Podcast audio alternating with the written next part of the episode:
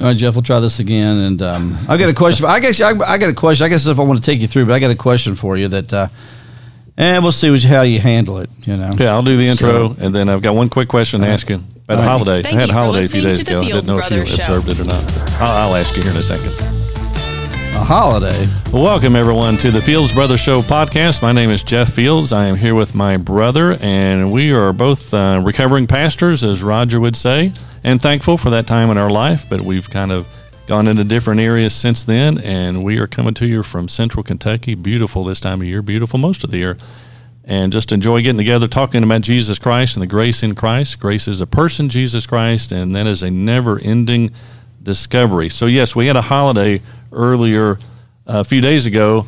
Um, Amazon Prime Day, and I read something about oh, it. Oh yeah. Did do you do you observe Amazon Prime no, Day? No, I, I, heard people tell me about it, but I well, it's good because I heard it. Was, you, you really shouldn't because it was started as a pagan holiday.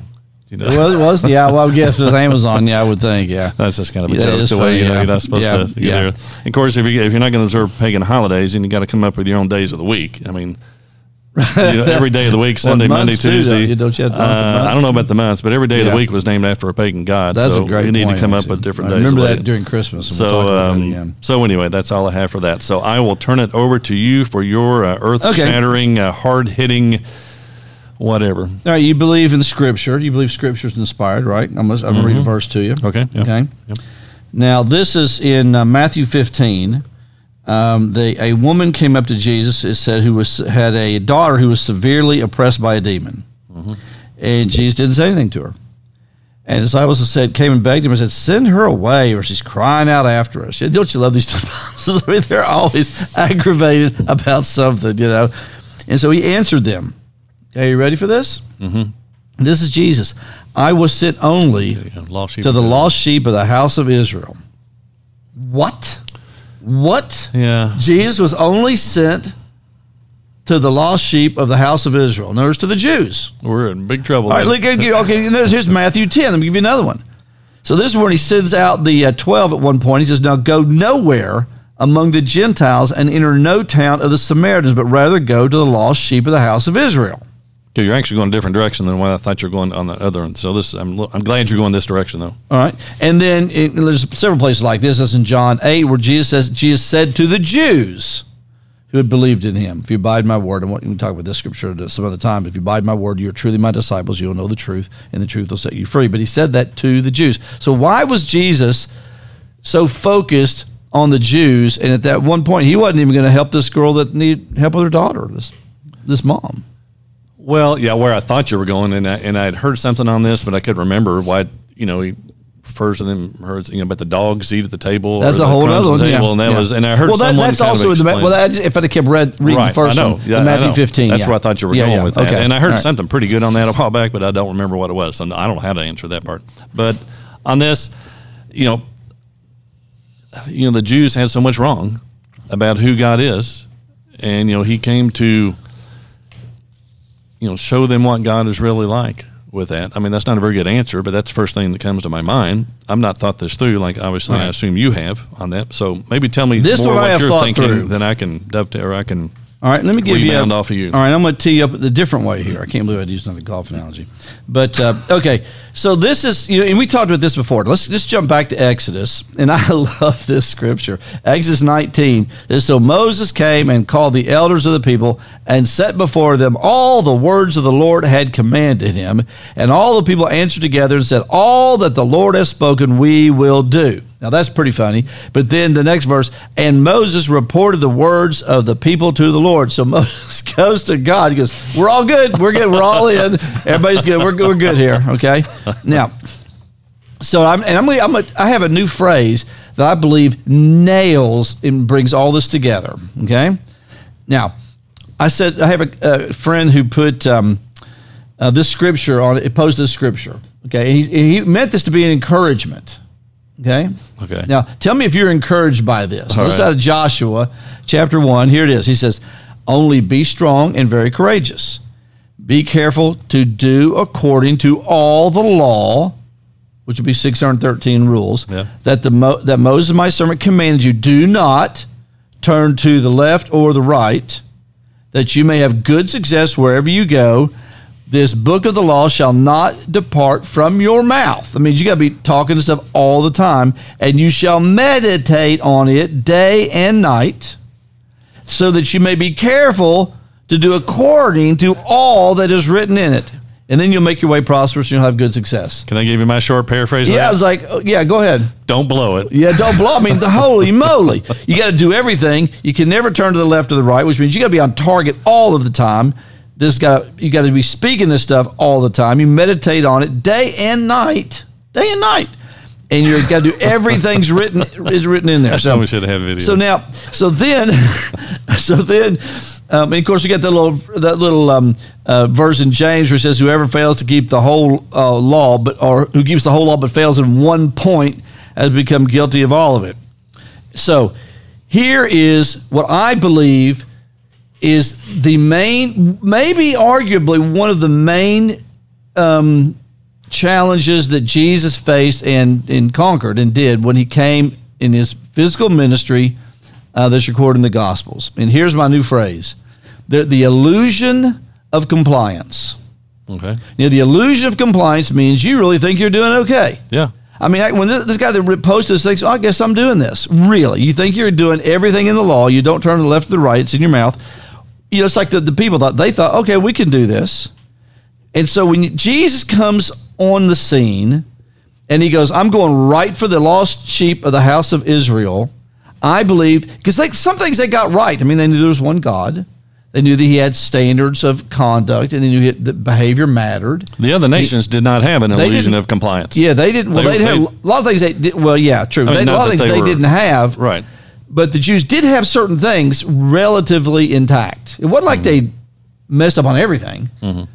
And I mean, they knew their history. They knew what God had done to bring them to the point where they at. They knew about God's victories. They knew about They just kind of misunder- misunderstood it all, but yeah, they knew but the they fact. had they knew some, some of the things. facts.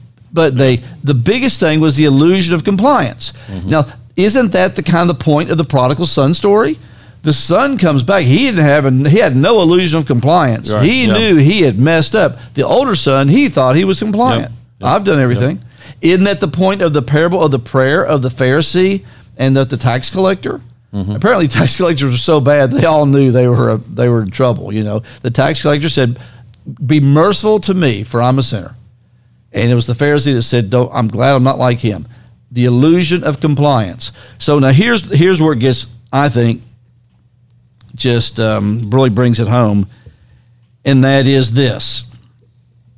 Um, oh, and let me tell you one other example. That's why I believe that you have the story of the woman at the well. I believe Jesus was able to talk to her, minister to her, because she wasn't under a delusion, Yep. uh, the illusion of compliance. She knew she was she made mistakes, no illusion, and I think that's why Jesus felt more uh, comfortable is the word, but he seemed to gravitate towards hanging out with people that were sinners. He got he got criticized for that because most of them were not under an illusion of Mm-hmm. compliance. I don't think the shepherds that first saw the announcement, heard the announcement of the of the birth of Jesus, were Yeah. under an illusion of Yeah. compliance. Shepherds were Okay? not a real So- um, respected uh, Yeah. theological group of So, folks. so now the problem today is this: there is an illusion of compliance, and the church perpetuates the illusion. oh, for sure. So Yeah. anytime you say, "Well, I'm a follower of Jesus," so I'm saying, "Really? No kidding. In what way? Be specific. Tell me how you're a follower of Jesus. What do you do that would say you follow Jesus?" All right, go ahead. Okay, I am going to what's the word? Du- not double. I'm going to um, Double down. What? maybe double down on, Okay. on your analogy. All right. That and so I, I agree with all that. I, I think there's there's a twofold illusion. Okay. There's even another illusion. All right. I think the illusion is that the first of all, the first illusion is that we're separated from God and has to be something done in order to close that gap. And I think that's an illusion that it's there. There's not a separation between us and God. That we're in God. I mean, and and, and there's more stuff on that, but we won't get into all that. But so the, the there's this huge need that is an illusion, and then on top of that, um, how you get there to to Yeah, I- that do, you think the that. Jews felt like they were separated from God? I think the Jews felt like they were in compliance. They were Well, God. They were fine I, with God. I think, but but, but I, I think they thought everybody else was separated from God, and I Well- thought they. I thought I think they thought that their works had or their compliance had had brought them near to Yeah, God. I mean, I don't think without they- that that, that Right. they weren't. Well, okay, Yeah. so then, okay, let's so, so let's let's assume that my um, analysis is correct. That this is that this illusion of compliance is a major problem. Jesus came to address that. That explains the Sermon on the Mount. Because he says in verse here, here's a few examples. Chapter five, verse twenty: Your righteousness must exceed that of the scribes and Pharisees. So what Jesus does is wreck the illusion. You got to leave your gift on the altar and go and be reconciled to your brother. If you have lust, it's the same thing as adultery. Um, if you have problems with if your eyes cause you sin or your your hand, you need to cut off body parts. Um, if somebody asks for your tunic, you, got to give them your coat. If somebody just asks, you know, Jeff, can I have your car? You, well, you have to give them your car and your minivan. You know, um, someone begs from you, do not refuse anybody who asks from you. Um, and then it all kind of culminates in um, uh, be perfect, even as your Father in heaven is perfect. And like you've pointed out before, that at the end of the story, there's a great big crash. You build your house. If, you, if you're not obedient to everything, you're like a foolish man who builds his house on the sand. The flood came, the rains fell, the floods came, the wind blows and beats against the house, and great was the fall of it. So that's basically what Jesus did was made the thing crash down. Right. The, the idea, this illusion of compliance, because what happens, I believe, and the reason Jesus focused on the Jews is because of the, he wanted, first of all, for them to know, so very simply, they just need a Savior. yeah, If, you're, if you think I you're in compliance, you don't need a Savior. And where's where some of my thinking has changed the last year or so that it's not and I, and I, and I had something written down about that part where he says I came to fulfill the law. I want to ask you about that here in a second because it kind of mm-hmm. something new dawned on me with that. That I, I'd always took it as yes, he was saying that you all cannot keep the law, but the good news, you know, and God needs you to keep the law, and God's not going to accept you if you don't keep the law, and so God's not going to accept you the way you are because you're not keeping the law. But I'm going to keep the law for you, and because I'm going to keep the law for you, then God will accept you. See, I think that's where I've missed it some.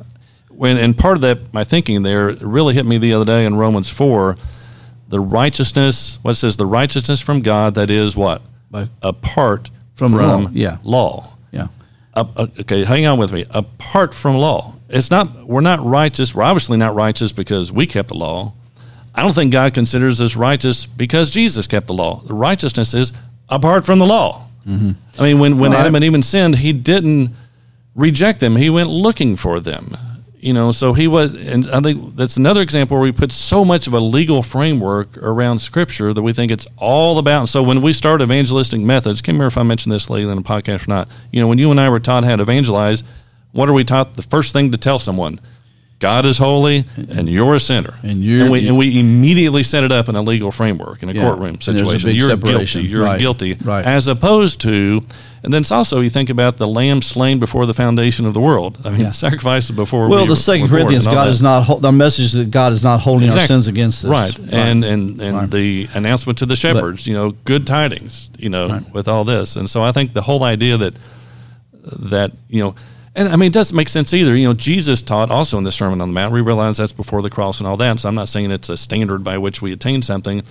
But, you know, if someone does wrong to you, you forgive them. Or 1 Corinthians 13, the description of love, love keeps no what? record of wrongs. Yeah. and God is love. Okay, think about that though. If Yeah. God is love and love keeps no record of wrongs, God wasn't waiting for Jesus to come along to meet the law so then he wouldn't hold our wrong. You know, he never did Yeah. hold our wrongs against Yeah. us because Yeah. God is love. Yeah, So, I, I think it's right, and I, I think it, that, and that's a, a little bit of a side path for me now. But I, I, I do I love the fact that it fascinates me where it says God or love keeps no record of wrongs. To, th- to really think about that, that God really does not have a record. Yeah. He does not have a record. I mean, because we have a record, it plays like a loop in our head. And it'll beat us Yeah, up, yeah. our you know, past or, or what you think we think we've we've blown it. But God has no record. But here's what I'm getting at: is not only did this illusion of compliance become a problem for the Jews. It became a problem uh, when Jesus came on the scene. Um, there's a lot of scripture I think that, that deals with this, and then the church has uh, fostered this illusion, and that's why you don't hear a whole lot in most churches about the cross or what or the Yeah. fact that Jesus paid the full price because we don't really need him to do that. If you're under an illusion of compliance, if you think you're doing pretty well, I'm a follower of Jesus. The cross doesn't. You don't really need the cross as much. I came And so across a quote. I guess it's a big deal. I don't know. Honestly, don't know who said this, but that's a good quote. Uh, Religion seeks to resolve a conflict between God and humanity that does not even exist. But you need paying customers, and so you create this huge conflict, and then how to resolve it. Let me. Can I ask you about the other thing? In, Yeah, go ahead. Sermon on the Mount. Yeah. Uh, let me get back see if I can find this. The idea that um, you know that that verse where Jesus said, "I did not come to destroy the law, but to fulfill it." Yeah. I was reading the other day, and, and for something else I was looking at was um, Galatians 13. Uh, let's see if I can find that. Yeah, Galatians 5:13. And you know, so Galatians, you know, about grace and all this, and then it says about loving one another, and in doing so, you what? Fulfill you the fulfill law. the law. And it struck me that when we love one another, we fulfill the law. So when Jesus said, I've come not to destroy the law, but to fulfill it, what law was he talking about? Was he talking about the 613 I always parts of the thought so. Yeah. Yeah, I, you know, I always thought so too, but I'm wondering that. I don't think that's the case now. So, I mean, if someone would have slipped in a piece of bacon at the Last Supper, would that have destroyed the whole thing? You know, if he'd eaten a piece of bacon at the Last Supper, then all of a sudden he hasn't kept the. You know, I don't think that's what it was. Look on your Well- face. I can tell you've not. You never thought about ponder that, did you? First of all, you're saying could somebody have tricked Jesus? You know, Well, yeah. Ah, I'm not sure. You know, But I don't think he was thinking about rule keeping when he said, "I came to fulfill the law." And I mean, you know, on this law, hang, you know, love the Lord your God with all your heart, mind, soul, love your neighbor as yourself. We realize that's part of the law. But I think I think he came to fulfill love in that. So I think when he said, "I came to fulfill the law," he wasn't thinking about all those six hundred and thirteen detailed rules and regulations. Well, that may be. You That know, may and be. so Paul said, "When you love one another, you fulfill the law." And so I think that's that's the law Hey, that Jesus fulfilled. I, I think I'm probably with you on that. Um, I had another friend posted this scripture that he, he said this. Is, he said just so simple. And the scripture he posted where Jesus says, um, "Love one another as I have loved you." oh, really? So that's Yeah. that's easy. well, Really? yeah. I said, okay, sure, that should be no problem. So love others the way Jesus loves us. Mm-hmm. Really, that's a that's a relatively high standard. See, but there again, that was before the cross, and, and obviously we are taught to love each other and to care for each other, bear one another's burdens. I'm not dismissing any of that, but the idea that we could there again, I can I be under this illusion of compliance? Yeah, I love people the way Jesus loves me. As much as He loves me, I love other people. I mean, give me a break. Illusion of compliance. The I heard- read the other day, so this fits into that. The um, you know that Jesus had different conversations with different people, and he didn't kind of give it, all of them the same challenge. But Right, you know, we think right. about the rich young ruler. Right. So he said, "Okay, you know, have you kept the law?" So the rich young ruler says, "Yes, I've kept them all. From my youth up, I've kept them all." And then what's Jesus say? Yeah. Well, what- what's first he of all, that's another example of Okay, what I'm okay, saying. yeah. But go ahead. What is it? Okay. So so he's so the rich young ruler thinks he's done. it. Yeah, he says. "Yes, I've The kept all these from my. I've my- done it all. Okay, Yep. But then what's Jesus say to him? Well- one thing you lack. What? well, sell all you have and give it to the poor. Where is that? That's not that's not one of the six thirteen. But that's It's kind of like he pulls something out, and he didn't tell other people to do that. True. Yeah. Kind of like he he, you know, almost like you know he pulls he just pulls another See, one out of okay, nowhere. That's a good of example. See here, what the way we've interpreted that traditionally in church. Well, Jesus did what his real idol was. Right, I know. Oh, yeah, And yeah. so I he, oh, so what's your real idol? What's the one thing you won't give up? That's not the point. the point is, we're all we all live under this illusion. Of, Yes, we're compliant. You know, we need a savior. There's always something that we think that's too important to us that shouldn't be that important. And and I would say the savior is to to open our eyes. You know, the the core sin is unbelief, and I, so I think the savior is to open our eyes to see who the Father really is. Yeah. And we're destroying ourselves when we think God is an angry. You know, one of these days I might do it sometime. I read. I looked up the. I looked up. I I googled characteristics of Zeus the other day. Yeah. I mean, you read those. It's a whole lot like what we have thought of God most Really? of our lives, Okay, and I like think what? I What's- think the oh, ca- you know, it's kind of a balance. Yeah. Yes, he's he's uh, you know I He's loving, he's powerful, mean. all powerful, Yeah. all this, but you know you don't want to Yeah. go, you know, and that's- it, and I think the average Christian, average Christian's view of God is much closer to Zeus, which comes from Greek mythology, than it is to the Father that Jesus revealed It could be. and all that. And um, but that's you know that's a hard, and it's only the Holy Spirit that can open our eyes. I mean, the news is better than we think it is. I mean, think about you know Jesus said, "Call no man." I thought of this, or I just read this a day or two ago, Matthew twenty three. You know, Jesus says, "Call no man, no man on earth Father." You only have one Father, God in heaven, or something like that. That's a paraphrase. He said that to the multitudes. You know, he didn't say that to just a select group that was really committed. He tells the multitudes that don't call him you have your father in heaven and ephesians 3 every family from whom you know every family on earth is named the father and all this so i think jesus came to to open our eyes from the illusion that one that that god's mad at us uh, and then the illusion that we can do something to appease him Right. in that way so I agree. Let me ask you that's another question. Put it another way. What is the simplest, in one sentence, can you give me the simplest takeaway from the story of the prodigal son? Okay. I think I, I, I would like to pr- uh, uh, posit this as a one sentence capsule. I mean, it's it's like I, I read one time someone the prodigal sons that whole chapter or that section of that chapter is almost like a synopsis of the entire Bible. Yeah. and all that. So, uh, and there's there's an infinite amount of insight from there. Yeah, Go there ahead, is, and ahead. there is. There's a lot of layers in that. Oh, yeah, yeah. To me, I think the pinnacle is is one simple statement: God, who is who is depicted as the father in the story, Mm-hmm. cares more about relationship than he does about behavior. yeah, Very simple. yeah, We think he's all about behavior, yeah. and he's really way more about relationship. He had relationship with that son, even though the son's behavior was horrible. The relationship is what mattered to the father. Absolutely. And with us, the relationship is what matters to God, not the behavior. I thought the other day I, I put it at the end of a post. I don't know if you remember or, or if you read all the way down to my post or not. But the idea occurred to me that I don't read your post. You know, You know, we the- talk- Did you have some long post? oh, it wasn't that long. I mean, if you give you like Oh, two or three sentences, I might make it to the well, bottom. it's on but my I mean, three or four paragraphs. but at the end of it, it was along a little bit along the lines of this about righteousness being relational. You know, righteousness having to do with relationships, not a legal right. uh, obligation. But you know, Jesus, you know, He gave us something to remember Him by, the Lord's what Supper? Supper. Yeah. Now think about that, the Lord's Supper, not the Lord's judicial bench. You know, we don't Yeah. we don't remember we don't meet together to remember a legal verdict. We meet together Yeah, to that's a share a point. supper. I mean, and so and I'm, I'm absolutely convinced when you think of righteousness, The Lord's gavel could have been that, you know. yeah, that's a good idea too. I like that. Um, so I mean, so we, we don't think you know rather than a legal framework, think of a or th- rather than a courtroom, think of a kitchen. You Yeah. know that we're with God, with the Father, with one another around a kitchen table, Yeah.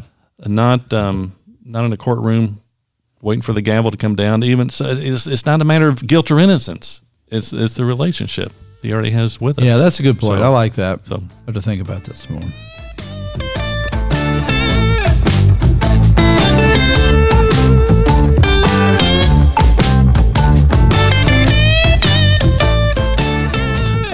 Along those lines, I'm still going to hear Colossians 2. We've probably mentioned this before. That verse we like, you know, talks about the debt has been canceled. Mm-hmm. I think it's interesting, not paid. He didn't pay a debt. He doesn't need to be, you know, he forgives us without, you know, we're supposed to forgive others without them repaying us. And he's the same way. Mm-hmm. And the story in Matthew 18 of the man who was forgiven, the debt was actually canceled. Mm-hmm. And so the debt, I think the debt was in her own mind to begin with, and it was canceled. So it doesn't need to be paid. You know, again, we're going back to legal type of things like that. And that's the freedom that comes from that. So I'll end with that.